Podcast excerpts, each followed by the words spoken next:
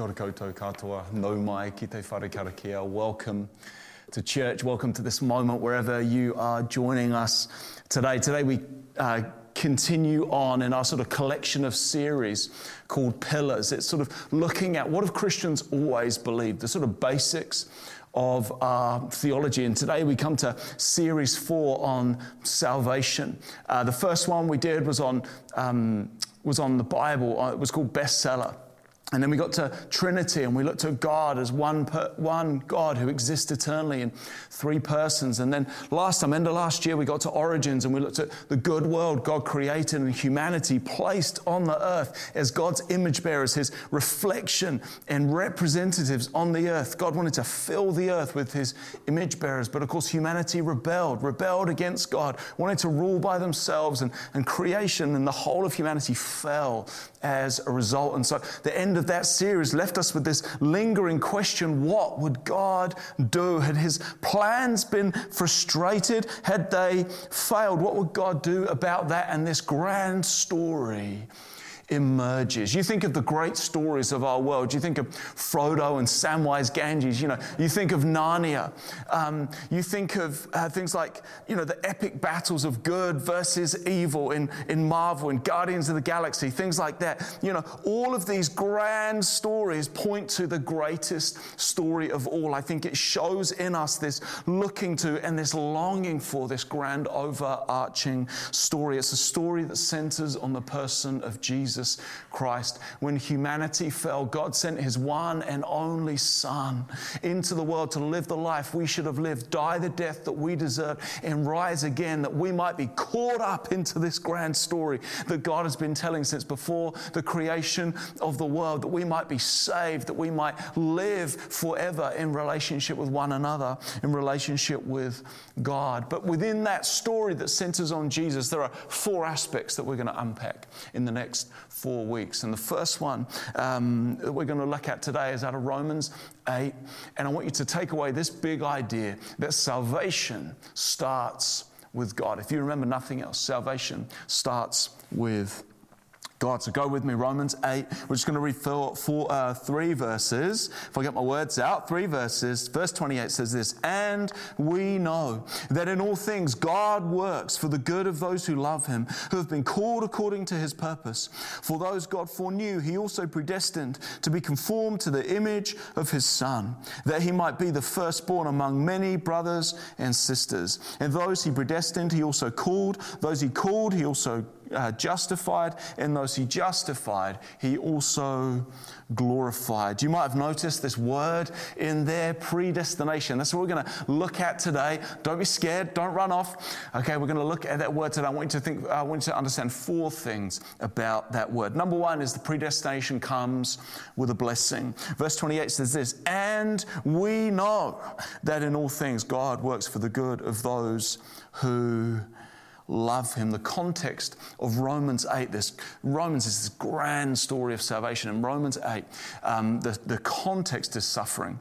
You know, verse 18 talks about, I consider our present sufferings are not worth comparing to the glory. Then you get this whole of sort of the whole of creation is groaning and we are groaning, longing for new bodies, longing for redeemed bodies. Then in verse 26, you know, it talks about the sort of people that are so struggling to pray, such is their predicament that they're like groaning, but the Spirit steps in and prays for them. That's the context. And off the back of that, Paul then says, and we know. Predestination is presented as something that's to give us hope, something to, that's to be relied upon, something that is, that is good and is to be looked, uh, to give us something to look forward to. That when it's hard, no matter what is going on in our world, we know that God is working for our ultimate good. One of the things you see in this is, um, you know, God works for the good. The, the, Greek literally is sort of God is, is, He is working together. He's working these things together. It reminds me of a sort of master baker.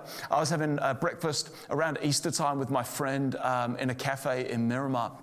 And um, the baker is working out an ultimate good. Like, who doesn't love hot cross buns? Come on, give me an amen.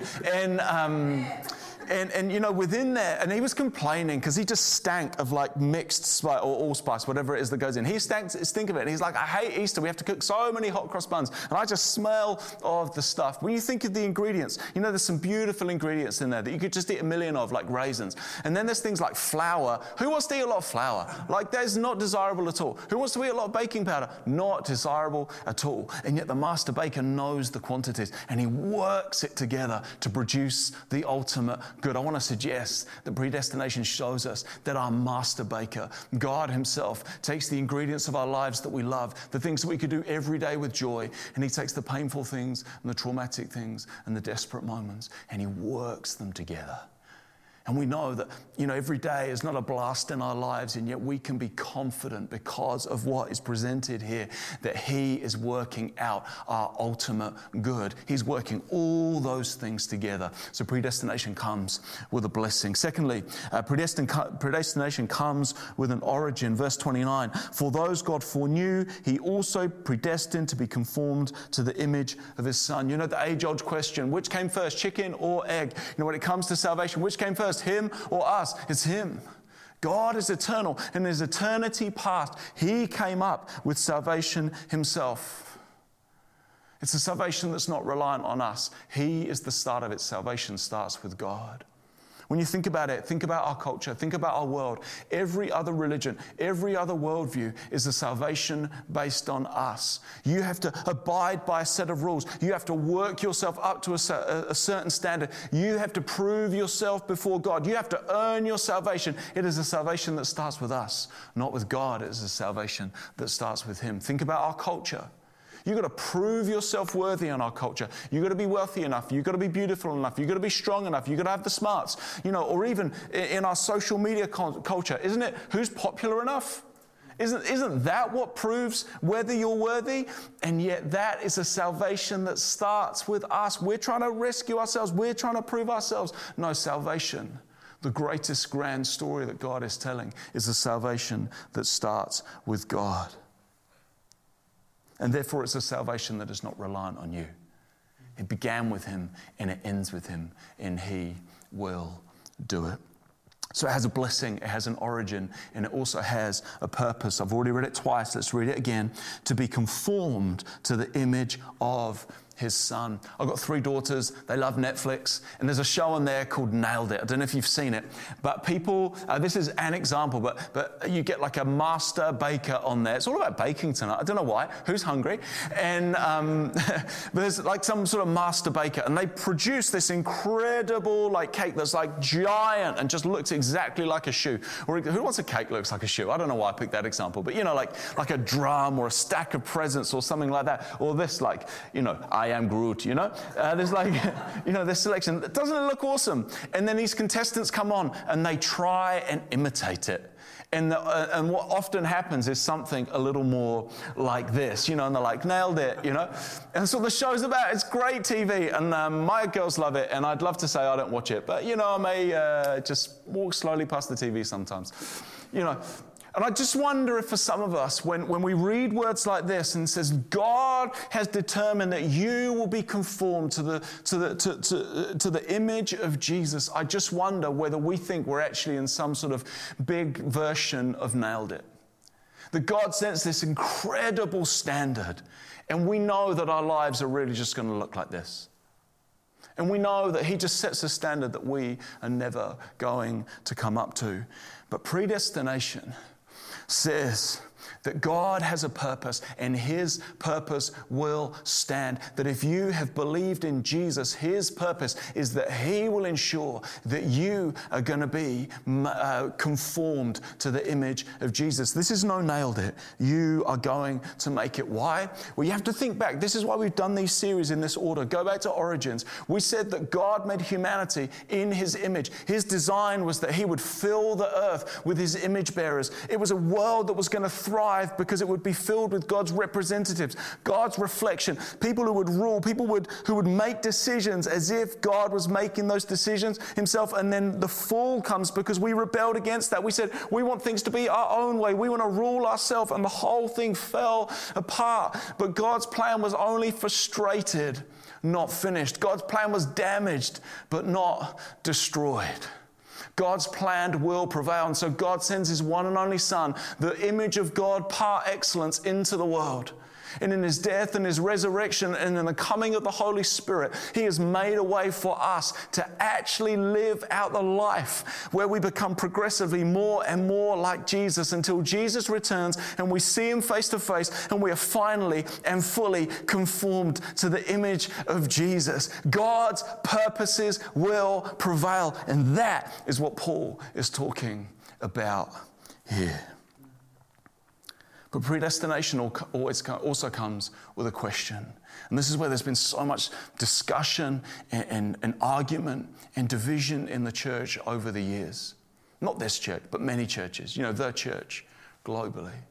Is it about, is it more about uh, human decision or is it about God's sovereignty?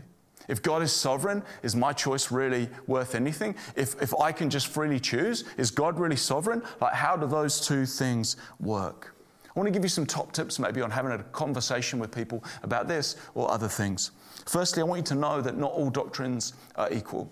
Some are more important than others. There are about seven core doctrines that Christians believe about things like the personal work of Jesus Christ, the resurrection, his future physical return, God as Trinity. Those things are core. You just can't be a Christian unless you believe those things. I will die on a hill for those beliefs. And then you get doctrines that are sort of important and they have an effect on how we do church and how we live out our faith and how we interpret the Bible. They're important, but, but genuine Christians have conversation about that. I'm talking about things like a future literal uh, reign of Jesus for 1,000 years. I'm talking about speaking in tongues. I'm talking about things like women in eldership. I'm talking about predestination. These are important doctrines.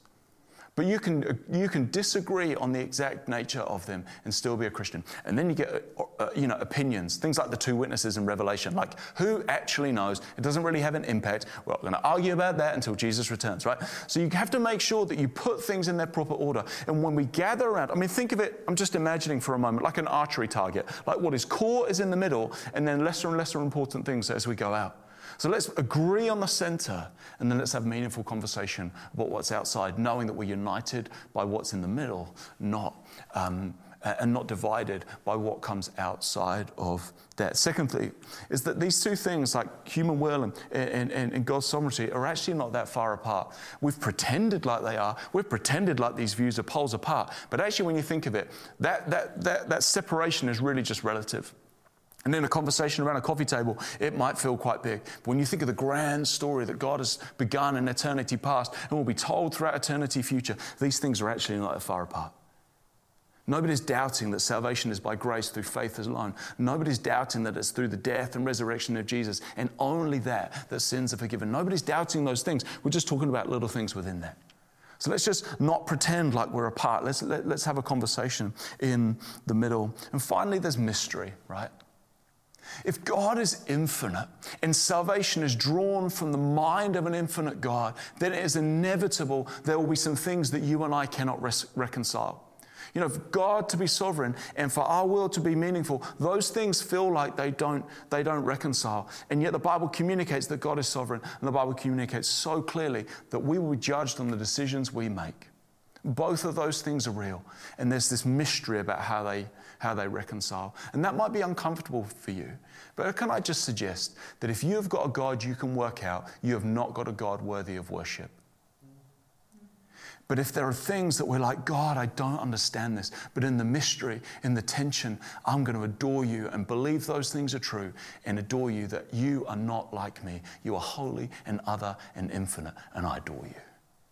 And I worship you and I trust you. But I'm going to put my cards on the table. I know you want me to, and I personally, and, and, and the sort of tradition that this church comes from, we're going to lean generally um, towards human, uh, to, whoa, I nearly slipped up there, towards God's sovereignty. And let me just give you some reasons why I personally lean that way. Number one is context, right? I've just said uh, Romans 8, the end of it is about suffering. It's about people in difficulty. And I just wonder what hope is being given at the end of this chapter when Paul says, and we know, sort of, because it's sort of reliant on you. I don't know what encouragement that is. I think Paul is really clear here that God, what God has begun in you, he is going to finish. And so I think that the, the encouragement makes me lean towards more towards God's sovereignty there than it does towards my decision. Secondly, the words. When you go to verse 30, and those God predestined, he also called. Those he called, he also justified. Those he justified, he also glorified. Those words are in the past tense. Okay? What that means is, in God's mind, when you came to faith in Christ Jesus, when uh, it was already done that He was going to glorify you, God so sees that thing as already happening and so definite that it's going to happen that it's like for Him, it's in the past. You're already glorified in some way in eternity. It's crazy, I know, but this is the infinite God we believe in. The third reason I believe, when you go from Romans 8, you head into Romans 9, it is the biggest chapter in all of Scripture on the sovereignty of God. Then you go to Romans 10, it is the biggest chapter in all of Scripture on the meaningful decisions that humans make and us being responsible for those. But Romans 9 comes before Romans 10. And so I think both exist, but I think one has to come before the other. And finally, you go to Ephesians 2, one of my favorite books in the Bible, my favorite book in the Bible. Let's not beat around the bungalow. Um, but it says this As for you, you were dead in your transgressions and sins, in which you used to live when you followed the ways of this world. Notice the language. This is the situation that Paul communicates that we are in because of our sin dead, stuck helpless. I don't think that what Paul is communicating is people who have some sort of tiny capacity to make a meaningful decision about whether they believe in Jesus or not. I remember um, disciplining my girls when they were younger. One of our girls, particularly strong willed, you know who you are. and, um, and I can remember giving her a consequence. And she was so fixed in what she was going to do that I could have said, If you do not do what I want you to do, I will chop off both of your arms. And she was just beyond help. Like there was no way. She was just stuck in it. She needed me to help her out of it. I think we are so dead in our sins there is nothing in us that would choose God in and of ourselves, except for the fact that He chose you before the foundation of the world, and He will bring you to a point where you can come to faith. The, the, the faith, as Ephesians communicates, is a gift from God. Salvation starts with Him and it ends with Him and it centers around Him. He is everything in it. But I also want to acknowledge there's a caution here, right? Because if you believe this, if you lean the way that I do, and you don't have to, there are people and there are leaders in our church that don't lean the way I do, but there is a caution with the way I'm leaning. One is that you can become really apathetic about sharing the gospel. Because if God's already chosen before the foundation of the earth, what's the point? And the second thing is you can go, well, if God's already basically glorified me in the past in some way, then what's the point in leaning into that? I'm just going to live how I want and He'll make sure I get there. Now, that's a stupid way to live. But also, let me give you just an example of why I think that's a really silly way to see that. I want you to imagine you're playing, you're about to step into the Rugby World Cup final. And as you walk onto the field, somebody says to you, I guarantee that you are going to win this game. All of the stress, all of the pressure, all of the worry of that game goes out the window. You have two options. One option is you just sit down and you go, Cool, I don't need to do anything. I was going to walk onto that field and I'm going to sit there and do absolutely nothing. I don't think you do that. I think you do the second thing, which is you go, I wonder how many tries we can score. I'm going to enjoy this. We know we're going to win. So I'm going to give this everything. I'm going to try even harder. And I'm going to enjoy every single moment of it. And it might be hard, they might score, but I know in the end we're going to win. And I think that's what is going on here. And when God says, you are going to make it. I'm going to see you through. It doesn't lead us to apathy. Predestination means we, God guarantees that some people are going to come to faith. That should lead, cause us to lean into sharing the gospel because we know it's going to be a fruitful work. It should cause us to lean into following Jesus because we know that it's not relying on us. We know that we're not going to fail at it. We know as we, we lean into the work that God is doing in us and in the world, God is going to bring fruit there. And it's going to bring life in all its fullness. I want to suggest that this doctrine doesn't lead you to apathy. I think it leads you in quite the opposite direction. So, how does we respond with this salvation that starts with God and ends with God? I think number one, today, if you have never come to believe in Jesus Christ as your Lord and Savior, do not wait another moment. God sees your death in your sin. You are stuck in and of yourself, but He sent His one and only Son as the greatest expression of I love you and I am for you and I want life in all its fullness for you. Today, you have the opportunity to say, God, I believe in that. God, I believe in Jesus turn my life around, bring me to life. You can make that decision right now. You can pray that prayer before God right now. Second response, I think, is that we get to trust God. We get to say, God, I can, see this starts with you and it ends with you. I'm going to trust you with that. I'm going to trust that I'm not going to be like some, you know, version of nailed it, but you are going to conform me to the image of your son. I trust you with that. I trust that even in the darkest times of my life, you are working out good. I also think it's important that we actually participate in what God's doing. He is making you more like Jesus. Lean into that. Lean into that. Make the most of it. You'll avoid so many mistakes and so much pain if you just let God do that work through you today. Participate in it. Lean into it. Gather with a group of people around you, like your life group, who are going to actually encourage you in that, and you can encourage them in it. And finally, isn't this a great salvation story? Isn't Jesus wonderful? Isn't this a message worth sharing? Our city and our nation are so secular and so dark. I love, like, honestly, I love Wellington. I'm not bagging on Wellington. I love, like, I, first time I came this, this felt like home. There are so many things I love about this city, and yet there's a spiritual darkness.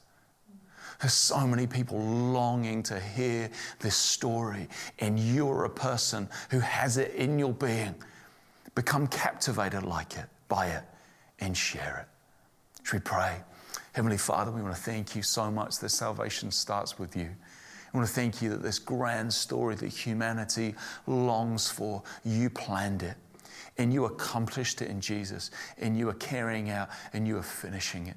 Lord God, we pray for those today who are making a decision to believe in you for the first time. Thank you as they confess simply right now that they believe in Jesus Christ as Lord and Savior. Thank you that you wash away every sin. Thank you that you pour your Spirit into them. Thank you that you make them brand new and give them new life. God, help them in these new steps of this new life. Gather around them a great church community that are going to encourage them in that step. And Lord, for those of us who are followers of Jesus, whether in this moment as we decide right now, or whether we've been following you a long time, Lord, let us be captivated by this grand story of salvation. Let us trust in it. Let us share it and let us see it work out in our lives. We love you, Lord. We thank you and we give ourselves to you again in your wonderful name. Amen.